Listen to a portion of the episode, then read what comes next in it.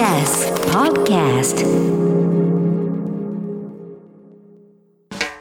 発信型ニュースプロジェクト。荻上チキ。セッション。ロシアのミサイル攻撃、ポーランドに着弾か。ロシアのプーチン政権によるウクライナ軍事侵攻。ポーランド政府によりますと、ロシア製のミサイルが15日午後、ウクライナに隣接する東部の村に着弾、2人が死亡したと発表しました。ロシアのプーチン政権によるウクライナ侵攻後、NATO 北大西洋条約機構の加盟国に犠牲者が出たのは初めてのことになります。これに対してロシア国防省はウクライナとポーランドの国境でいかなる攻撃も行っていないとする声明を発表。アメリカのバイデン大統領は、ロシアから発射された可能性は低いという見方を示しています。また、AP 通信によりますと、複数のアメリカ当局者が、ロシア軍のミサイルを迎撃するために、ウクライナ軍が発射したミサイルがポーランドに着弾したとの見方を示しています。ロシア軍は15日、ウクライナの各都市に最大規模となるミサイル攻撃を行っていて、首都キーウでは中心部の住宅などビル3棟が被害を受け、1人が死亡。東部ハリコフなどの発電所が攻撃され、クリチコ市長は全土で緊急の計画停電の措置が取られたと発表しました。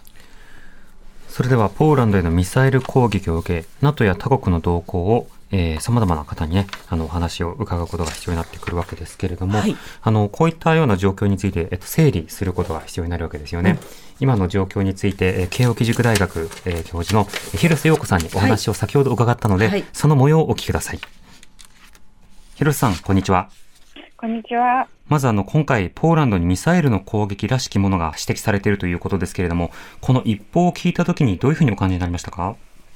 まず非常に驚きまして、まあ、こんな戦争というのは、まあ、ウクライナ国内でも収まっているものと思い込んでいたわけですけれども、はい、ポーランド、しかも NATO 加盟国であるポーランドで、えー、やはりこう砲撃があったということは非常にショックで、えー、注目をいたした次第です。うんあの、ポーランドはウクライナの西側に、まあ、面している国ではありますけれども、今回の攻撃ではどういったものなのか、ロシアによる意図的なものなのか、それともウクライナによる、まあ、誤射なのか、それともロシアによる、まあ、偶発的なものなのか、このあたりはいかがでしょうか？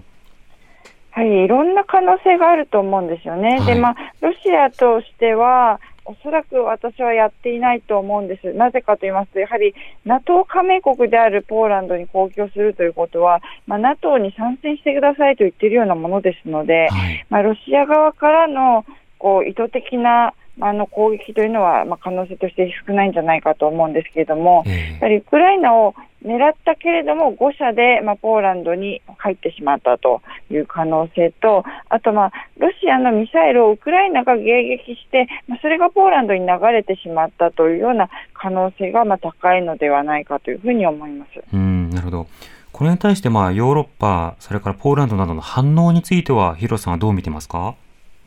そうですね、割と冷静なのではないかと思います。まあ、まずこの NATO 第4条を発動して、まあ、すぐに会合が行われたわけですけれども、例えば本日バイデン大統領が、あの、軌道から見て、まあ、ロシアからの攻撃とは考えにくいというような、まあ、若干その流れをこう沈静化するような発言もしていますので、うん、あの、この状況を見極める、まずは調査をして、実態が分かってから考えるというような姿勢が見て取れます。そういう意味では非常にこう冷静ではないかと思います。うん、なるほど。そうしますと、まあ、まずは実態を解明する。まあ、どういったものだったのかということを分析する。まあ、そうした段階にあるということですか？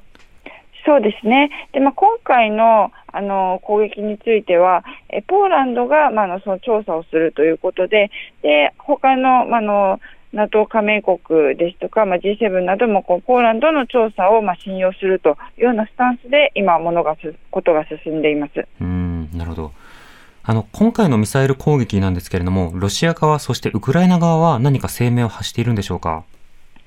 まあ、のまず様子を見るということだと思います。で、ウクライナ側はまあロシアがやったというような言い分をしていますけれども、これはやはりこう事実がまあ解明してくれる部分が大きいと思いますし、はい、まあ、先ほども申し上げましたように、こう西側はかなり冷静なんですね。なので、まず事実を見極めてからということになりますし、でロシアは今、まあ、完全に否定という態度で一点張りですけれども、まあ、のロシアも、まあ、これであの事実無根であるということが解明されれば、あのまあ、ロシアの、まあ、態度も、まあ、なんていうんでしょうかね、あの若干こう、緩和する可能性があると思います。まあ、何でもかんでもこうロシアのせいにされなくて、ちゃんと事実が、あの、認められることもあるんだというふうに、まあ、考えるきっかけになれば、まあ、一つ、まあ、ちょっとロシアのあの気持ちを和らげる可能性もあるかなという気もします。うん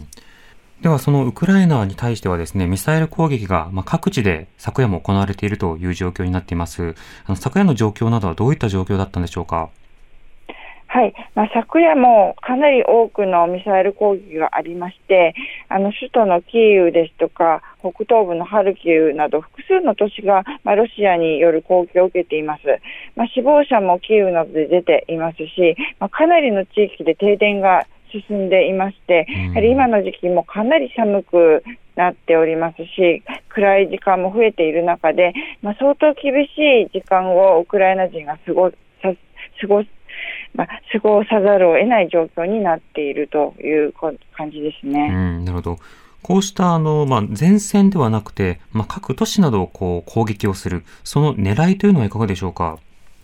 はい、まず一番大きいのは、やはりウクライナ人の心を折るという作戦だと思います。はい、ウクライナ人はまあ非常に一つにまとまっていて、まあ、ウクライナ兵の士気も高いわけですけれども、まあ、それこそがまあロシアにとっては今、一番の敵でありまして、まあ、ウクライナ人の心が折れてくれれば、まあ、もっといい形であのロシアも戦いを進められるんじゃないかというような、まあ、期待を持ってやっている部分が大きいのではないかと思います。うんなるほどまたあの、南部ヘルソン州の奪還というものが起きたばかりですので、ロシア側というのは、今は焦っているような状況になるんでしょうか？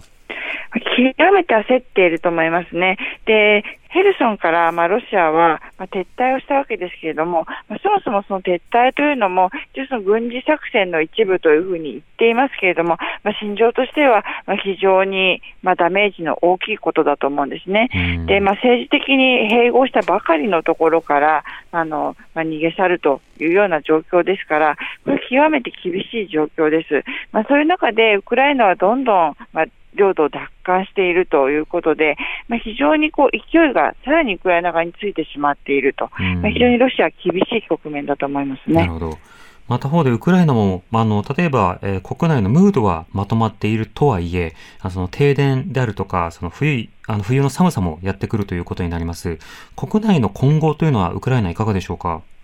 はい、ウクライナ側も非常に厳しい局面で、あのまあ、停電も続いていますし、まあ、寒さはどんどん厳しくなります。まあ、そういう中で、まあ、心が折れる人もいると。で、海外に逃げていった避難民については、今、ウクライナに帰ってくるなということが言われておりまして、まあ、それだけ人が増えれば、まあ、電力消費も増えるということで、まあ、かなりピリピリしたムードになっていると思うんですね。はい、でそういう中で、まあ、ウクライナ人にとっての一つの希望というのは、まあ、やはりはり軍が頑張ってくれる、まあ、そして奪還する領域が増えていくということだと思います。まあ、このウクライナ人の心を支えていくのも戦況であるというような気がしますので、まあ、これ両方合わせてウクライナはあのかなり注注力していかなければいけないところだと思いますね。なるほど。わかりました。広瀬さん、ありがとうございました。あありがとうございます。ロシア現代政治がご専門、慶應義塾大学教授の広瀬陽子さんに先ほどお話を伺いました。はい、あの、こういったような戦況が続くような状況の中で、当然ながら、まあ、一刻も早い平和というものを願うわけですが、今停戦をするということになると、ロシアはウクライナの、まあ、様々な領土を返さないということになるわけですよね。で、ロシアが、あの、全面的に降伏をして撤退し、非を認めるということも、なかなかされそうにないというような状況の中では、この戦況がどうなっていくのかということをひとまずは見ていくしかないということがあるわけです。他方でそういうような状況の中でも多くの難民、避難民の方が生まれているわけですよね。そうした方々に対する支援というのはもう国際的に今なお続けられているところでもあるので、はい、そうした点、どんな支援が可能なのか、あるいはその避難民の状況がどうなのかという情報共有もまた必要なのかなと思います。TBS Radio 荻上チキ